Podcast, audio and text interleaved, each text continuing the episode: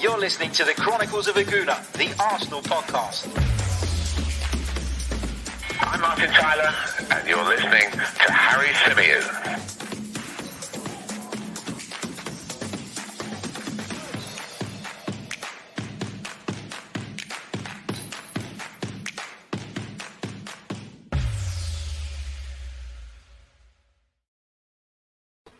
Hello and welcome back to another live edition of the Chronicles of a Gooner, the Arsenal podcast brought to you by 90 Min. As ever, I'm your host, Harry Symeou, and on this edition, we're going to be discussing the news that Emile Smith Rowe has finally signed on the dotted line. Emile Smith Rowe has committed his long term future to Arsenal Football Club. He'll be wearing the number 10 shirt this coming season, and it's fantastic brilliant news. We're going to be reacting to that news. We're going to be discussing Emile Smith Rowe at length, and we're also going to bring you up to date with a few more bits and pieces on the transfer rumor front. So, plenty to get into during this live show. Big good evening to everybody joining us live in the chat. Hope you guys are all well. Hope you've been enjoying the sunshine today. Hope you're not too hot if you're here in the UK. I know a lot of people have been moaning about the heat, but I'll tell you what, I absolutely love it. Uh, let's say a big hello to those of you who'll be watching this back later on. And of course, to those of you who will be listening via the audio platforms, in which case you'll probably be waking up to this show. Uh, so, good morning to you wherever you are in the world. Right, uh, let's get into it. Emile Smith Rowe has finally signed on the dotted line. I think we all knew that the talks were progressing. We all knew that an announcement uh, was imminent with regards to Emile Smith Rowe's future. I think at the back end of last season, we all kind of recognized, didn't we, as a fan base, just how uh, impressive he had been and how far he'd come in that short period of time between Christmas and the end of last season. Then, of course, you know, we all got into this thing of, you know, Emile Smith Rowe and, and Bukayo Saka, for example, are Arsenal's future. They're the people that are going to take us forward. And then the, the bids started coming in from Aston Villa. And I think that made a few people nervous because, you know, we've seen Arsenal do it in the past, haven't we? We've seen Arsenal sell on key, important players, players that we thought were going to be there for many, many years to come uh, in order to raise funds. And at a time like this, where Arsenal, of course, uh, are in a place like every other club where they've been hit and impacted by the coronavirus pandemic, you know, you, you could have been forgiven for thinking that hold on a minute, if the right amount of money was on the table here, Arsenal may have considered it. But it seems as though Arsenal was set on getting Emile Smith Rowe tied down from the outset. Um, it's a brilliant sign in. I, I, think what goes under the radar quite a bit with regards to Mikel Arteta and Edu, and since the two of them have kind of taken uh, or in Arteta's case, since he's taken some greater responsibility on that front. Not only have Arsenal recruited quite well, you know, there have been a couple of dud signings. Willian springs to mind uh, when talking about that, but you know, you have to give them credit for the for the their ability to convince, persuade, and sell the project that they're working on at Arsenal Football Club. Because since last summer, we have tied down Gabriel Martinelli, Bukayo Saka, now Emile Smith Rowe, following Balogun, Kieran Tierney. These guys have all signed um, long term contracts with the club, and Emile Smith Rowe is the latest one to do that. So you have to say that the vision of Edu and Arteta, which is clearly to build an Arsenal for the future or an Arsenal that has time to develop and, and will grow together and hopefully get us back to where we need to be.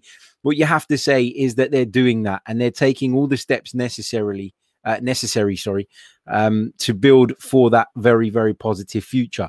Now, yes, does it mean a great deal if results aren't coming? And and I heard someone say today that results are currency, and that's exactly right. You know, results um, results keep you going, results keep you in the job, and they almost earn you the right, don't they, to be given more time. And Arsenal, you know, after last season, I think a lot of us kind of question how big KSE in the club would go on Mikel Arteta this summer because, of course, he is in a place where there are question marks, there are doubts.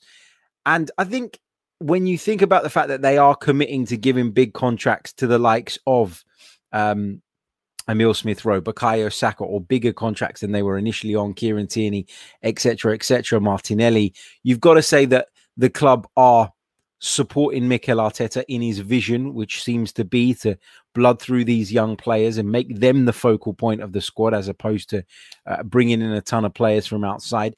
But also, you know, based on what they've spent uh, during his time, you got to say that they are also backing him in that sense as well. I think something like securing the future of Emile Smith Rowe, securing the future of uh, Bukayo Saka, that's something that the club should be doing regardless because they are some of the club's most valuable assets. But for me, the Emile Smith Rowe signing, you know, is is massive, and it's massive because there were two big bids on the table from Aston Villa.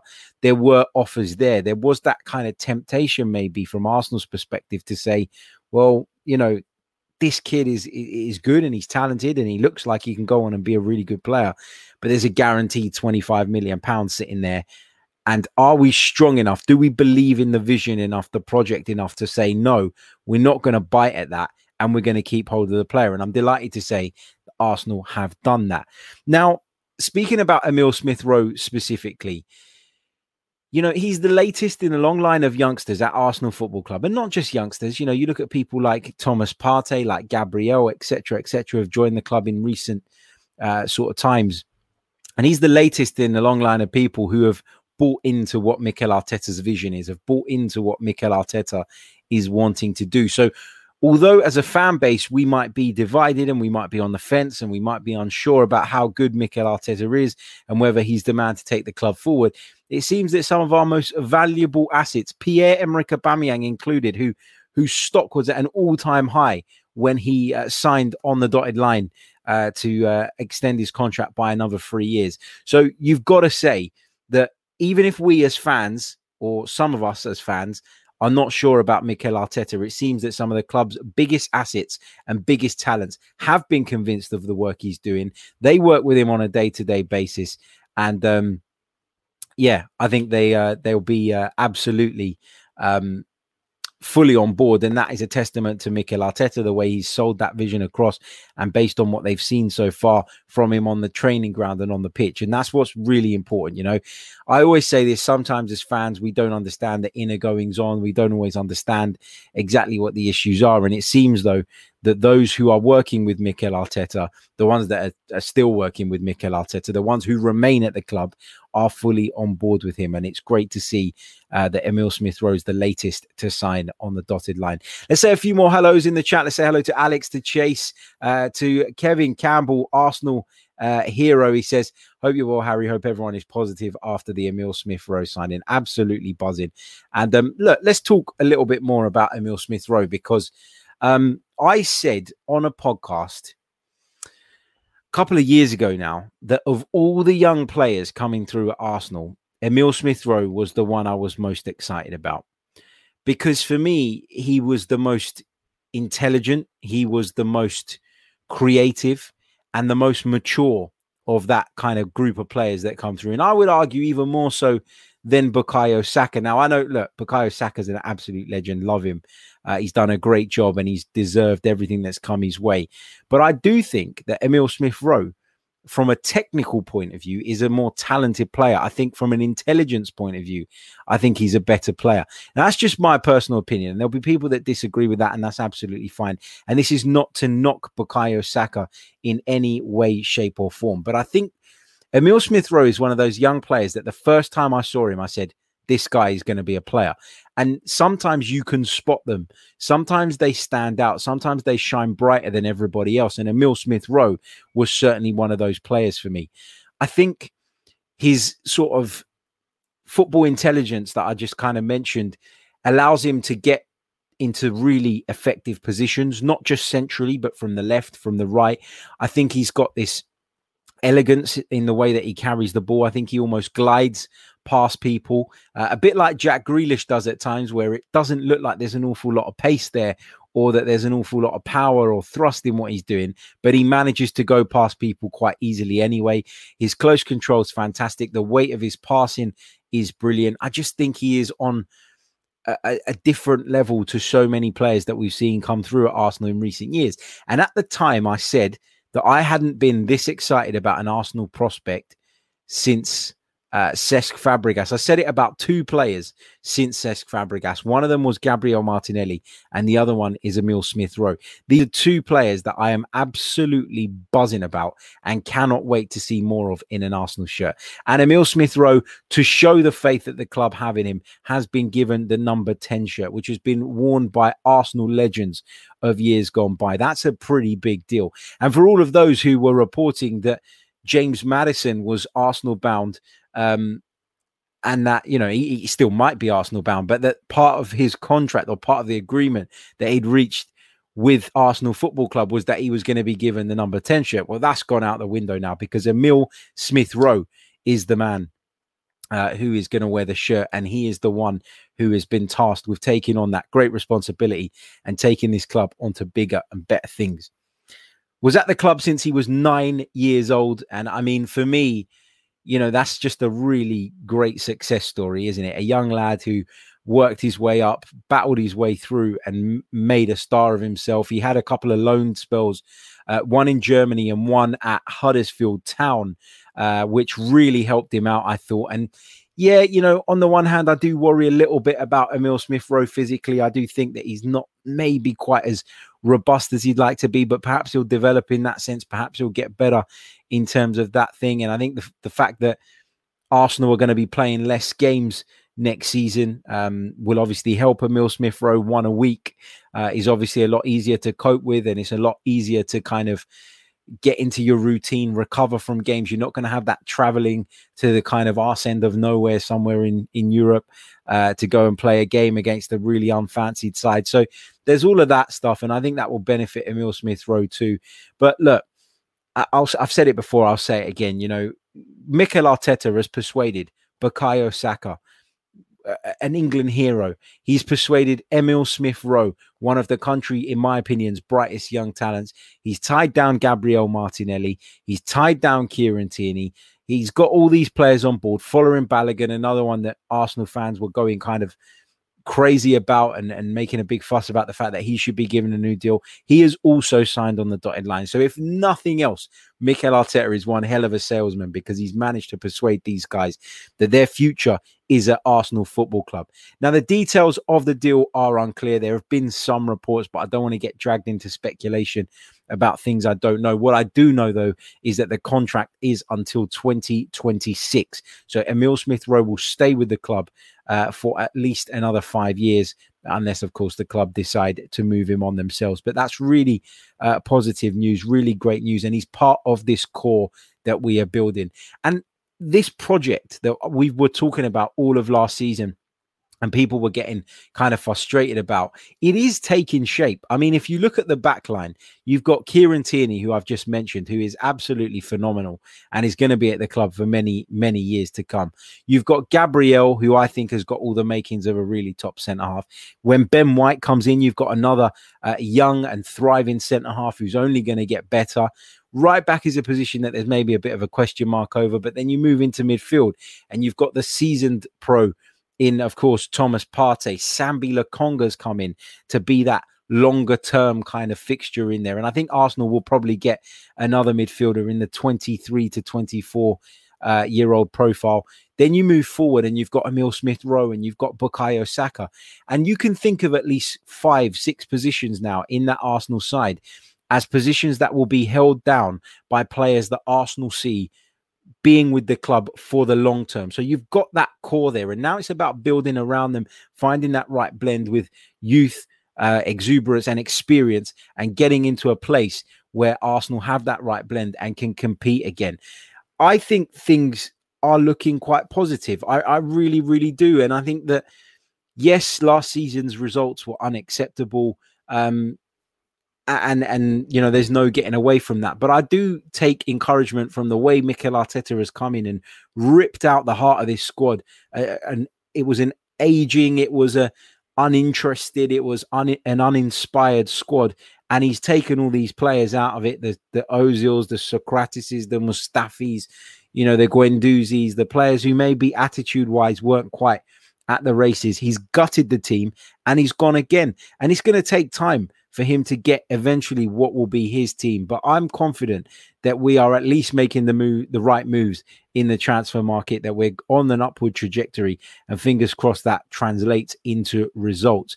Now, my biggest kind of fear is that we start the season poorly because we've got some difficult fixtures coming up. We may not have all of our business done by that point, and then people are going to get on his back. But for me, there is a vision there.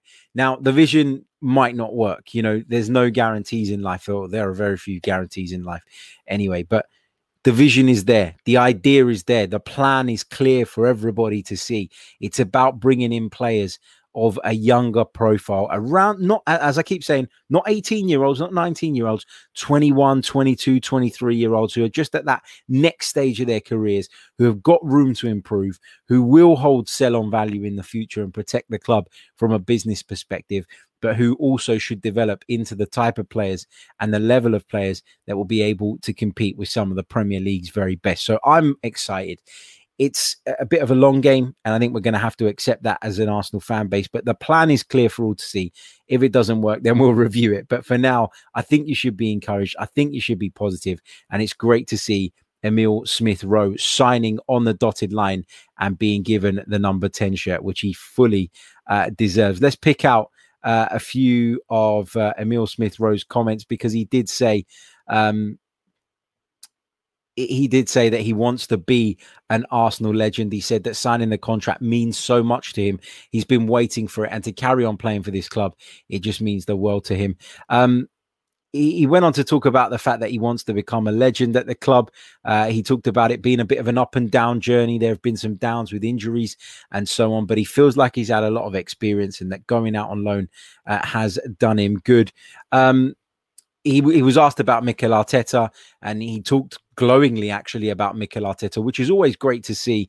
Uh, he talked about how uh, much faith Mikel Arteta has shown in him, but he did go on to say that the manager always wants me to score more goals. I think that's important for the position I play in. So I just want to try and score and create more goals for the team. I think that will help us majorly. So that's what I'm going to focus on in training. So, yes, Mikel Arteta has shown faith in him, has you know, really given him a lot of praise and helped boost his confidence, but also has identified the areas in which Emile Smith Rowe needs to improve. And that is the glaringly obvious one. So good to see that Arsenal, um, Emile Smith Rowe and Mikel Arteta are looking to address that because that is uh, that is a, a, big deal for me. Uh, Matt G in the comments says, uh, I'm happy just to shut those Villa fans up. Oh, me too. I mean, if they ever thought that they were going to um, you know, they were going to come in and take Emile Smith Rowe away from us. Uh, they had another thing coming. So I'm delighted that Arsenal uh, have uh, resisted the offers, which were quite tempting, to be fair. Um, but they've resisted those offers and they've uh, gone out on a limb, given Emile Smith Rowe the contract that we feel he deserves. Five years, he'll be wearing the number 10 shirt, and hopefully he can go on and be a future star at the football club. I'm a massive, massive fan um, of Emile Smith Rowe, and um, I'm delighted with this news today. And it's a weird one because I knew it was coming. You know, we talked about it so many times on this podcast. People were asking me in the comment section pretty much every day, what's the latest on Emile Smith Rowe? And I kept saying, it's happening. Relax. It is happening. It is coming. And now it's come. It's like, even though I knew about it, I'm still really excited and really positive and really happy about it. So, yeah, I'm, I'm delighted. And look, I can see some of you kind of having a go um, in the uh, in the chat box about me maybe being too positive about what Mikel Arteta is trying to do about the project that Arsenal are currently uh, undertaking. But I, I do see it. I do see the idea behind it. I do see the the plan, and you know it might not work. You know, there, as I say, there are only two real guarantees in life, right? One that you got to pay tax, and two that you're going to kick the bucket at some point. But other than that, there are very few guarantees. So we can't sit here and say it's going to see Arsenal go on to be Premier League winners or win the Champions League. But what we can say is that after years and years and years of signing the wrong profile of players, of being stuck with dead wood at our football club, we have got a manager now who has attacked this head on. He's ripped out what he believes to be the dead wood. And some of it, you know, you won't agree with. You know, there's been a lot of opposition to the likes of Matteo Guendouzi moving on to William Saliba being sent out on loan again. Um, you know, the the Mesut Ozil thing that irritated me because I felt like at the time we were really missing that type of player. So yeah, there have been question marks along the way, but at least he's been brave enough. At least he's been bold enough to come in and make those moves and rip the heart out of this squad, as I keep saying, and and start the rebuild. And the rebuild involves securing down a core of talented young players who understand what it means to be Arsenal players, who understand what the club is and what the club is all about. And and in Bukayo Saka, in Emile Smith Rowe, um, academy graduates, you know, you've got exactly that, and you supplement that with some nice uh, talent from across the kind of globe as well. You put the likes of Gabriel in there, Kieran Tierney, who, of course, was brought in from Scottish football, and you start to see a shape and you start to understand where it is uh, that Mikel Arteta is trying to get to. Whether he'll be given the time to complete the job or not remains to be seen. But the club seem to be backing him. They've they've basically gone with everything he's wanted. Uh, they've brought in players that he's asked for. They've made money available this summer despite all the uh, impact of the coronavirus pandemic, and they've tied down some of his uh, his key young players. So all positive uh, for me today. I'm feeling good about the Arsenal. That might change in a few weeks' time, but that's where I am uh, as we speak right now. Uh, right, let's uh, let's pick out a couple of other quick stories uh, before we come over to your questions in the live chat box. Before I do that, though, I just want to quickly remind you all that this podcast is brought to you by manscaped.com. So, for all your male grooming needs, head over to manscaped.com and you can enter our discount code which is 90 min 20 and you'll receive 20% off of your order as well as free shipping. It's the summer. You might want to address that area. I know we've been in lockdown for a while but it is really important. You never know. As i always say that next date you go on it might go better than you thought and then you'd wish uh, you'd got that manscaped out. So head over stand to save yourself uh, a fair amount of money as well. Um, it's a brilliant offer. It's a brilliant uh, uh, deal, and there's some great products there. So do check them out. Now, let me bring you up to speed on a couple of other bits, and I want to start off uh, with the future of Manuel Locatelli. Now, there have been noises this afternoon coming from the Italian media, Corriere dello Sport. Uh, are leading this one, suggesting that Juventus have reached some kind of agreement with Sassuolo and that Manuel Locatelli is Turin bound. Now, I know a lot of us thought this was going to be the case. Um, I've kind of campaigned for the fact that I really feel Locatelli would be someone that would add a lot to this Arsenal side and in an area that we really need it in midfield. But of course, uh, it does seem like Juve uh, is is where he's going to end up. It's his preferred destination, and from the reports, uh, put out by Corriere dello Sport, it seems that Sassuolo uh, are willing to compromise with Juve after they put to the table the idea of uh, sending a player or two even the other way. Now, to Sassuolo, that appeals quite a bit because there's a couple of young Italian talents at Juventus that they are very, very interested in that they don't feel are going to get adequate opportunities at Juve. What this does, this is Sassuolo's model, right? This is what Sassuolo do. They bring on young players. They took uh, Locatelli from Milan. They they look to develop them and then they look to sell them on for big big money. And they'll be hoping they could do that again if they take a couple of young Juve stars uh, who are unlikely, as I say, to break through into the first team because of so how big the squad is because of how much talent Max Allegri has at his disposal. And Sassuolo are looking at that as an opportunity. They're still going to get a fair fee from Juve, but it's going to be kicked down the road, it seems.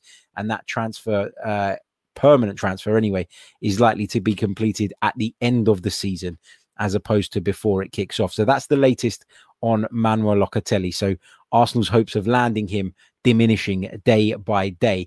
Uh, another player who's come up in the media today that we were linked with earlier on in the window, but it seems to have gone completely quiet on, is Sheffield United's Sander Berge. Now, he's been heavily linked with a move to Arsenal for the best part of 12 months now. And it the reports coming out this afternoon are claiming that Sheffield United are now willing to sell him However, as I say, this one has slowed down a little bit. This one has quietened down a little bit. And this one uh, is not one that I think is at an advanced stage by any stretch of the imagination. We've heard time and time again that he's a player Arsenal like, that Mikel Arteta likes. Nothing has materialized as of yet. And as I say, whilst it's gone quiet lately in terms of rumors linking Sander Berge to Arsenal, they have resurfaced again uh, today. Also, there was a bit from the Athletic uh, this afternoon uh, talking about Arsenal's interest in Tammy Abraham. They've confirmed that that interest is real. And once the Athletic start reporting it, I think that for a lot of us, that kind of means there's obviously a lot more behind it. Uh, and and with all due respect to the tabloids, if the athletic report it i feel a lot more comfortable about it than if it comes from any of the tabloids so yeah they're a much more reliable source i would say anyway and it feels as though um, their piece on Tammy Abraham is quite accurate. They talk about the fact that he would add something different to Arsenal in comparison to what we currently have in our strikers, which is something I talked about quite a bit yesterday. Um, but they also go on to say that while there is an interest and the idea of Arsenal bringing in a centre forward this summer has kind of floated around in their transfer strategy discussions, it would be dependent on people going out. And I think the most likely to go out is probably Eddie Nketiah. Now, Eddie Nketiah has been offered a new contract by Arsenal Football Club, but at the moment, he doesn't want to sign it. And I don't blame him because he's not getting guarantees around game time. Eddie Nketiah, for me, is at a point in his career where he needs to be playing football regularly. And I just don't see him leading the line for Arsenal. So I think he will probably be sold. And the other player that might have to make way uh, for uh, Tammy Abraham, if that was to happen, is of course Alexander Lacazette. We keep talking about his contract situation, and that is something that Arsenal are said to be quite uncomfortable with at the moment. So you've got to make a decision on Laka if that's the case, one way or the other. You either give him a contract extension and you keep him at the club, or you move him on now. And um, and it seems that Arsenal, if they could do that, might turn to Tammy Abraham as an alternative. So that's the latest on Locatelli, on Sander Berge, on Tammy Abraham. And uh, of course, uh, we're in a celebratory mood this evening, aren't we? Because we're celebrating Emile Smith Rowe's new Arsenal contract. As I say, for those of you joining us late, a five year deal. He'll wear the number 10 shirt.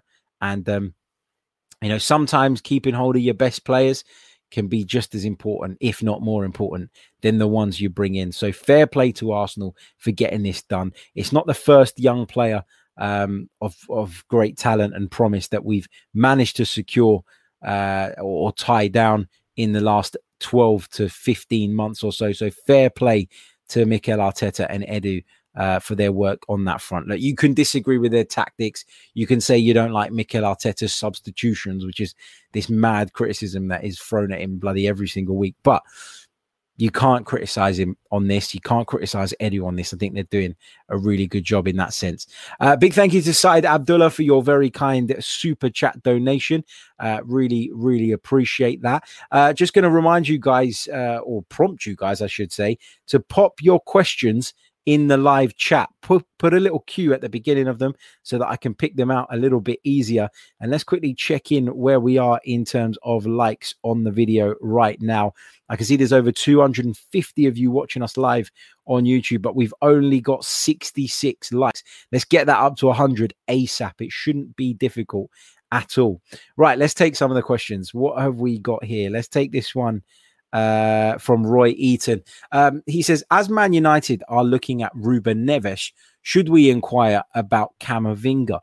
This is an interesting one because Rennes indicated the other day that Camavinga could be on the move this summer, that they'd be open to selling him. I think we all knew and understood and were aware of the fact that uh, Rennes are not necessarily in a position to be able to turn down mega money for the player. He is a player that was quite heavily linked with Manchester United, but it seems like they are quite big on Ruben Neves, and that could potentially open the door for Arsenal to swoop in. I've heard great things about Camavinga, but I can't say I've watched an awful lot of him, so I'm not going to pretend to know lots and lots about the player. But he is someone that we've heard lots about in recent months. He is somebody that Arsenal have been linked with in the past. Looked like he was Manchester United bound, but that's not really progressed. So there is a chance uh, that that he could be available, and why not? Why not inquire? I know a lot of Arsenal fans on here anyway would be delighted with a signing like that. Um, Assassin General says uh, we're not processing or I think he says progressing as a club. This was the same when Oba signed his contract and seeing Arsenal's failures in the transfer market pathetic. No, it's it's not the same. Um, it, it, it's not the same because everybody kind of looks back on that Aubameyang contract now and says it was a mistake and we were wrong to do that.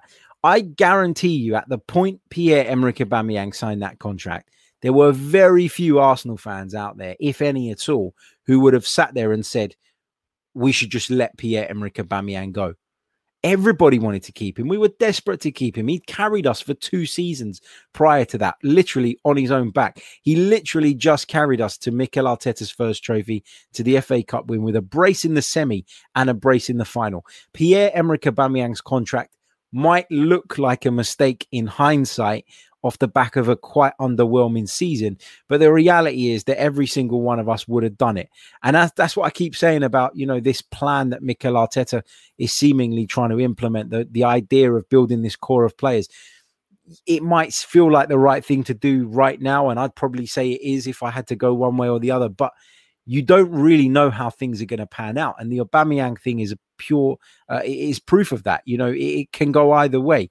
Um, you know, again, people talking about failures in the transfer market. Let's wait until the window closes and then make our minds up on whether the transfer market has been a failure or this transfer window, I should say, has been a failure. I think we've addressed the left back position, which was an area that that needed addressing. We've brought Sambi Lokonga in, a very exciting prospect who will backfill the first team, I'd imagine. And there's plenty of time to go in the window. We still need to address a couple more areas. And I'm quite confident that Arsenal will do that. Um, let me pick up this comment from where is it? Where is it? Chase, who says, How do you feel about our new approach of building around homegrown talent? I like it and understand that we will have to overpay, but I'm also cautious about overpaying for backups like Ramsdale. Starting with the first part of the question, how do I feel about the new approach of building around homegrown talent? I've not, I'm not against it. Um, my only concern with building around homegrown talent is, like you say, you find yourself in a place where you end up sometimes overpaying for people, and that can be a problem in itself. I do think there are benefits, though. I think you get, and and people might disagree with this, but I think you get favourable media coverage when you have um, homegrown talents, and I think you probably get uh, better treatment from the referees and the officials as well, and the FA. I, I, genuinely do believe that that if you've got a core of young English players who are looked upon as the future of the national team, you do get benefits for that. You do get treated differently. You do get portrayed and painted in a different light, and you know, I, I, can remember back to the days when Arsene Wenger was bringing in French player after French player after French player, and everybody was going, "Well, what is this? Arsenal's an English club; they should be having English players." Do you remember that? You know, to me, I, I, it didn't bother me in the slightest. I couldn't give a shit where someone's from. All I'm interested in is how good are they and can they produce for this football club. But it was an issue in those days. People used to talk about it all the time, and some of the decisions that I felt that we got against us, especially when we played Manchester United with their Gary Nevilles and their Paul Scholeses and their David Beckhams and their Wayne Rooney's, etc., etc. I think were partly to do with that. So, yeah, I'm. I think it's the right approach. I think there are benefits um, in in the kind of areas that I've just discussed, but I also think you kind of you you get rid of that risk of someone coming from abroad and not being able to settle. And when you're picking up players from the Premier League, they know what it's all about. You've seen them in the environment that you're wanting them to succeed in. And I, I think, yeah, it, it's a safer approach, is, is probably what I would say. Uh, what else have we got? Elliot Roberts says, happy for the uh, Emile Smith Rowe news. It's vital for Arsenal's future. But what does that mean for the potential signing of James Maddison this summer? I don't think it makes the slightest bit of difference. I think Arsenal will have been confident of Emile Smith Rowe signing the contract right back when the, the negotiations begun. And so I don't think that Emile Smith Rowe signing on the dotted line would uh, in any way have an impact on on the plan that I believe was probably already in place.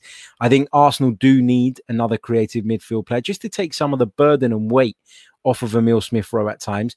I think, as I mentioned on the podcast, um, uh, the the last episode, I talked about the fact that I don't think that bringing in a number, another creative midfielder necessarily takes away from Emile Smith Rowe. I actually think it takes the pressure off, and we've seen him uh, thrive in other areas of the pitch as well. So I don't think bringing in, um, well, I don't think that signing Emile Smith Rowe up on this contract is going to change Arsenal's plans, whatever they might be, with regards to James Maddison.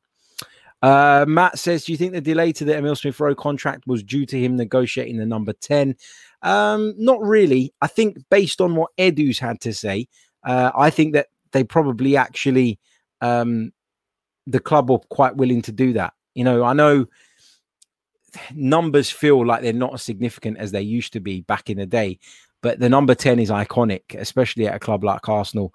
Uh, I don't think that Emile Smith Rowe, I, I, don't know, I don't see him as that type of character that would have gone in the room and said, I want the number 10 shirt or I'm not signing. I really don't. Uh, but we don't know what his representatives are like. Um, so I'm not ruling it out. I just feel like it was probably more about the term and the wages. Because let's not forget, Emile Smith Rowe was not on a wage anywhere like the rest of the first team prior to signing this contract. So in the second half of last season, when he was playing at the highest level and performing probably better than most Arsenal players out there, he wasn't on a level playing field with them in terms of wages. So that would have been the big thing for me, I think. Uh, Zeb Nice is a bit of a different question. Who do you predict to be our top scorer slash assister next season? Oh, um, I'm gonna go. I'm gonna go with Nicolas Pepe. I think Nicolas Pepe is going to be Arsenal's top goal scorer next season. I really, really do. The obvious choice would be Aubameyang, of course, uh, and I'm not expecting Aubameyang to be as kind of lackluster as he was at the back end of last season uh, again. But I still feel like Nicolas Pepe is like bubbling quite nicely now in terms of getting towards his peak, and I think that Nicolas Pepe is going to have a great season next year. I'm really looking forward to watching him again. Uh, so yeah, I'm going to go with uh, him. A little bit outside of the box that one. Um, Alex McCarthy says Maddison's favorite number is number eight. Remember this comment, Harry? He will be signing. Maybe it's his favorite number, but I think it was was it the AFC Bell? I'm not sure. Someone on Twitter, uh, one of the big accounts, was saying that part of Arsenal persuading Maddison to come was him having the number 10 shirt, which is why I said that because it kind of puts that to bed, doesn't it? This notion that Arsenal had had to offer up James Maddison this iconic shirt number at the football club to get him to come. What does that mean? Does that mean that that particular part of it was nonsense, or does it mean that Arsenal were not actually serious or or, or believing that they can afford James Maddison anyway, and so it's irrelevant uh, if they give it to Smith Rowe? I don't know.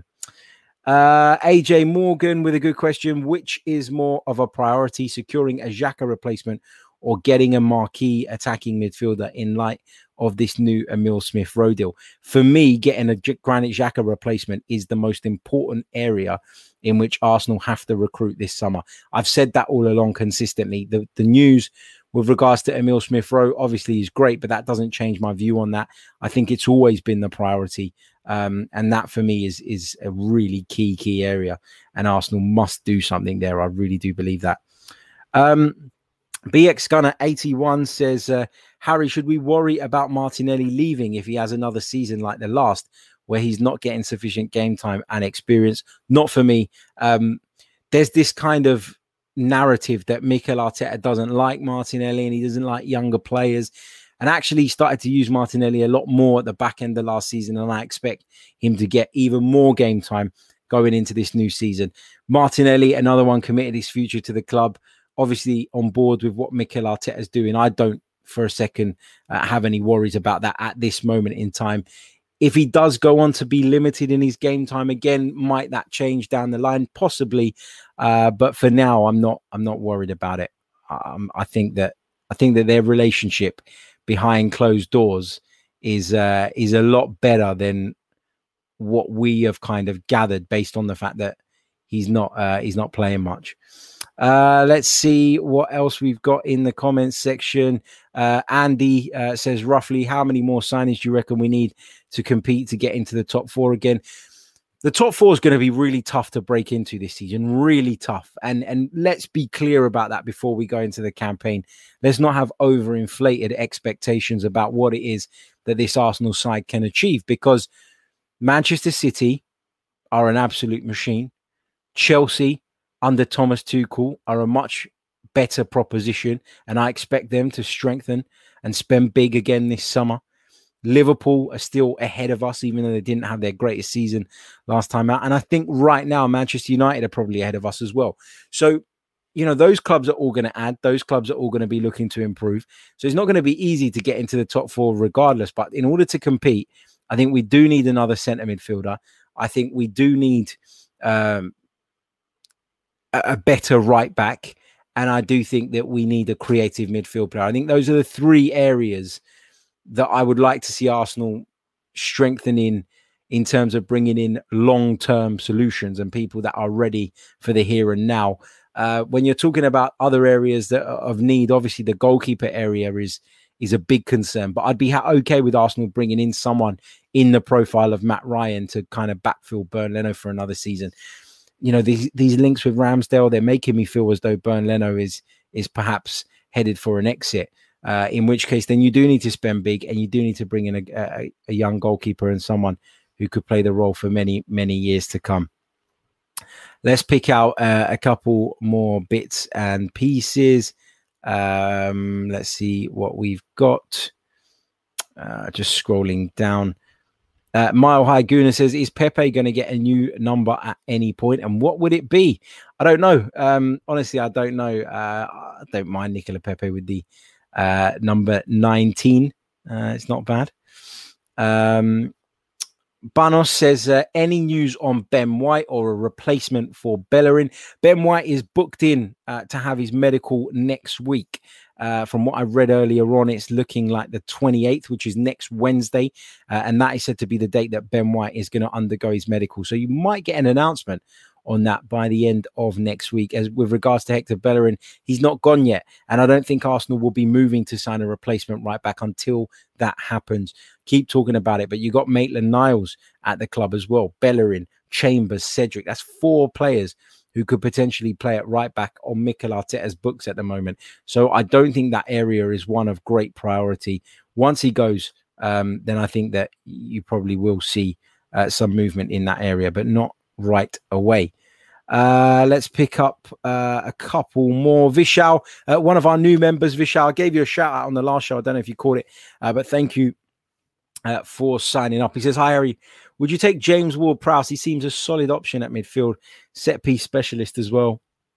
I quite like James Ward Prowse.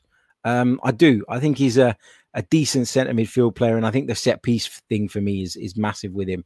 Uh, it's one of his biggest weapons. It's one of his biggest qualities. I'm a fan of, of James Ward Prowse, but it comes back to that situation, doesn't it? Of, you know, how much are you going to have to pay to get him away uh, from a fellow Premier League club?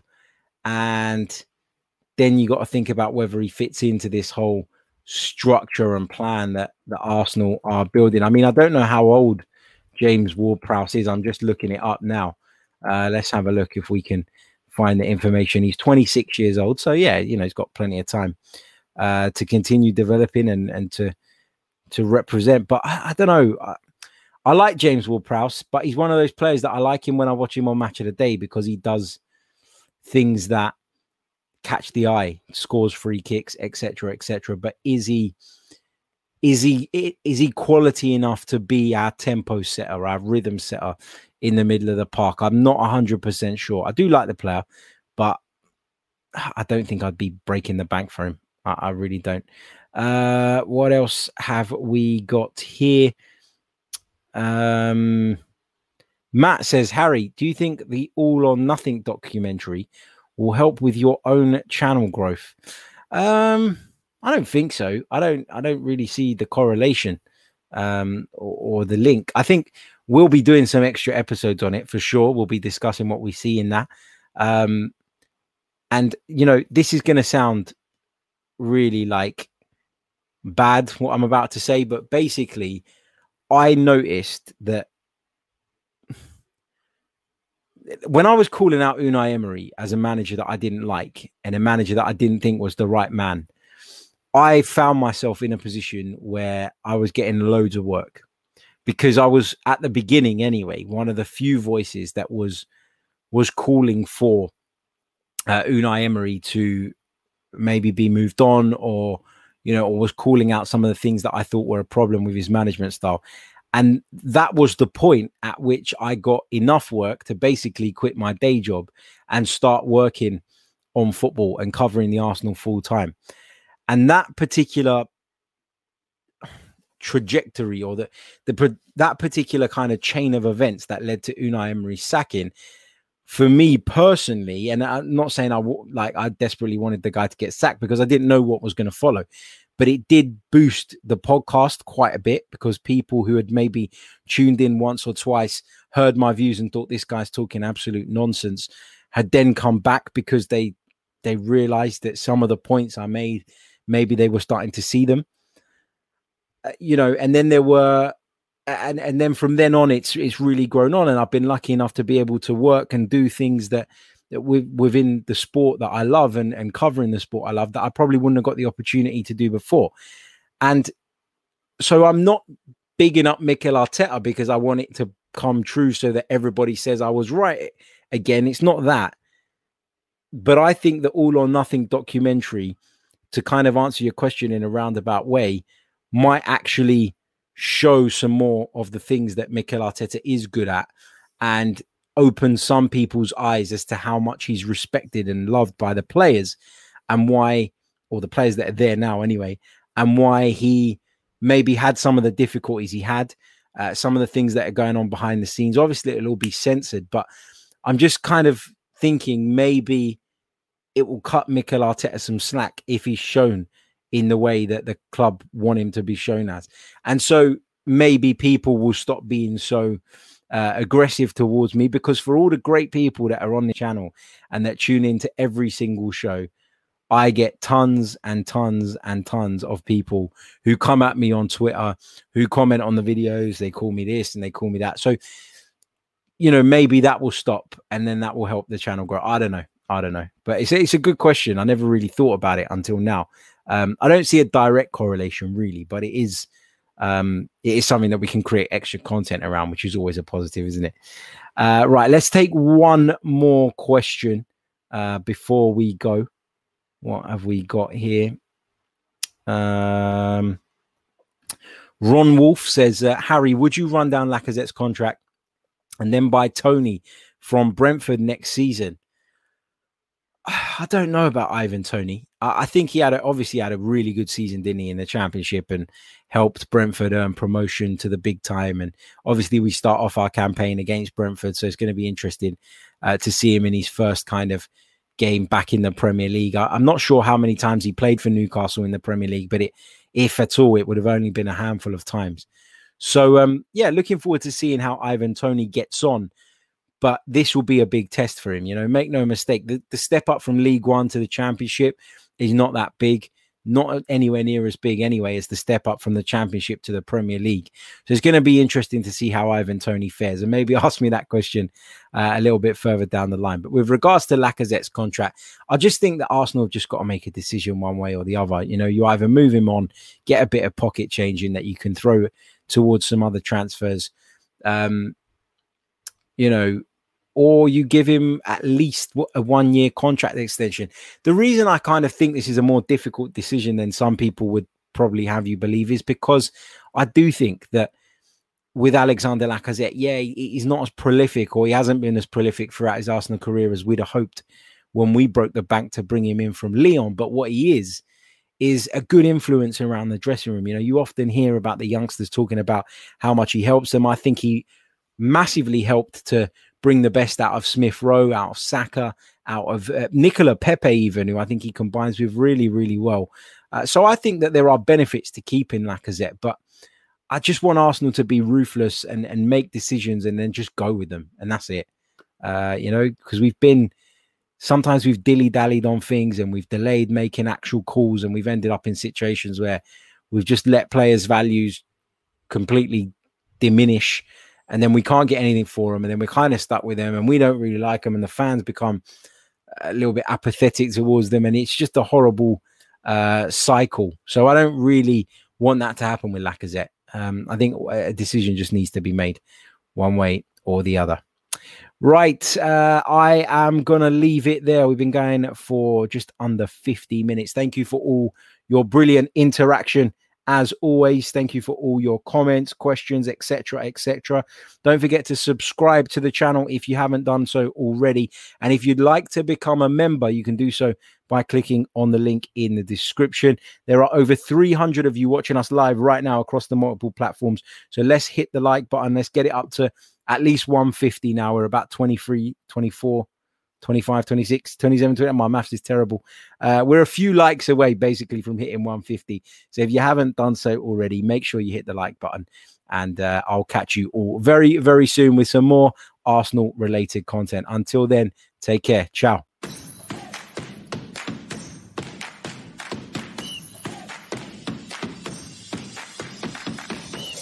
You're listening to the Chronicles of a Gooner, the Arsenal podcast.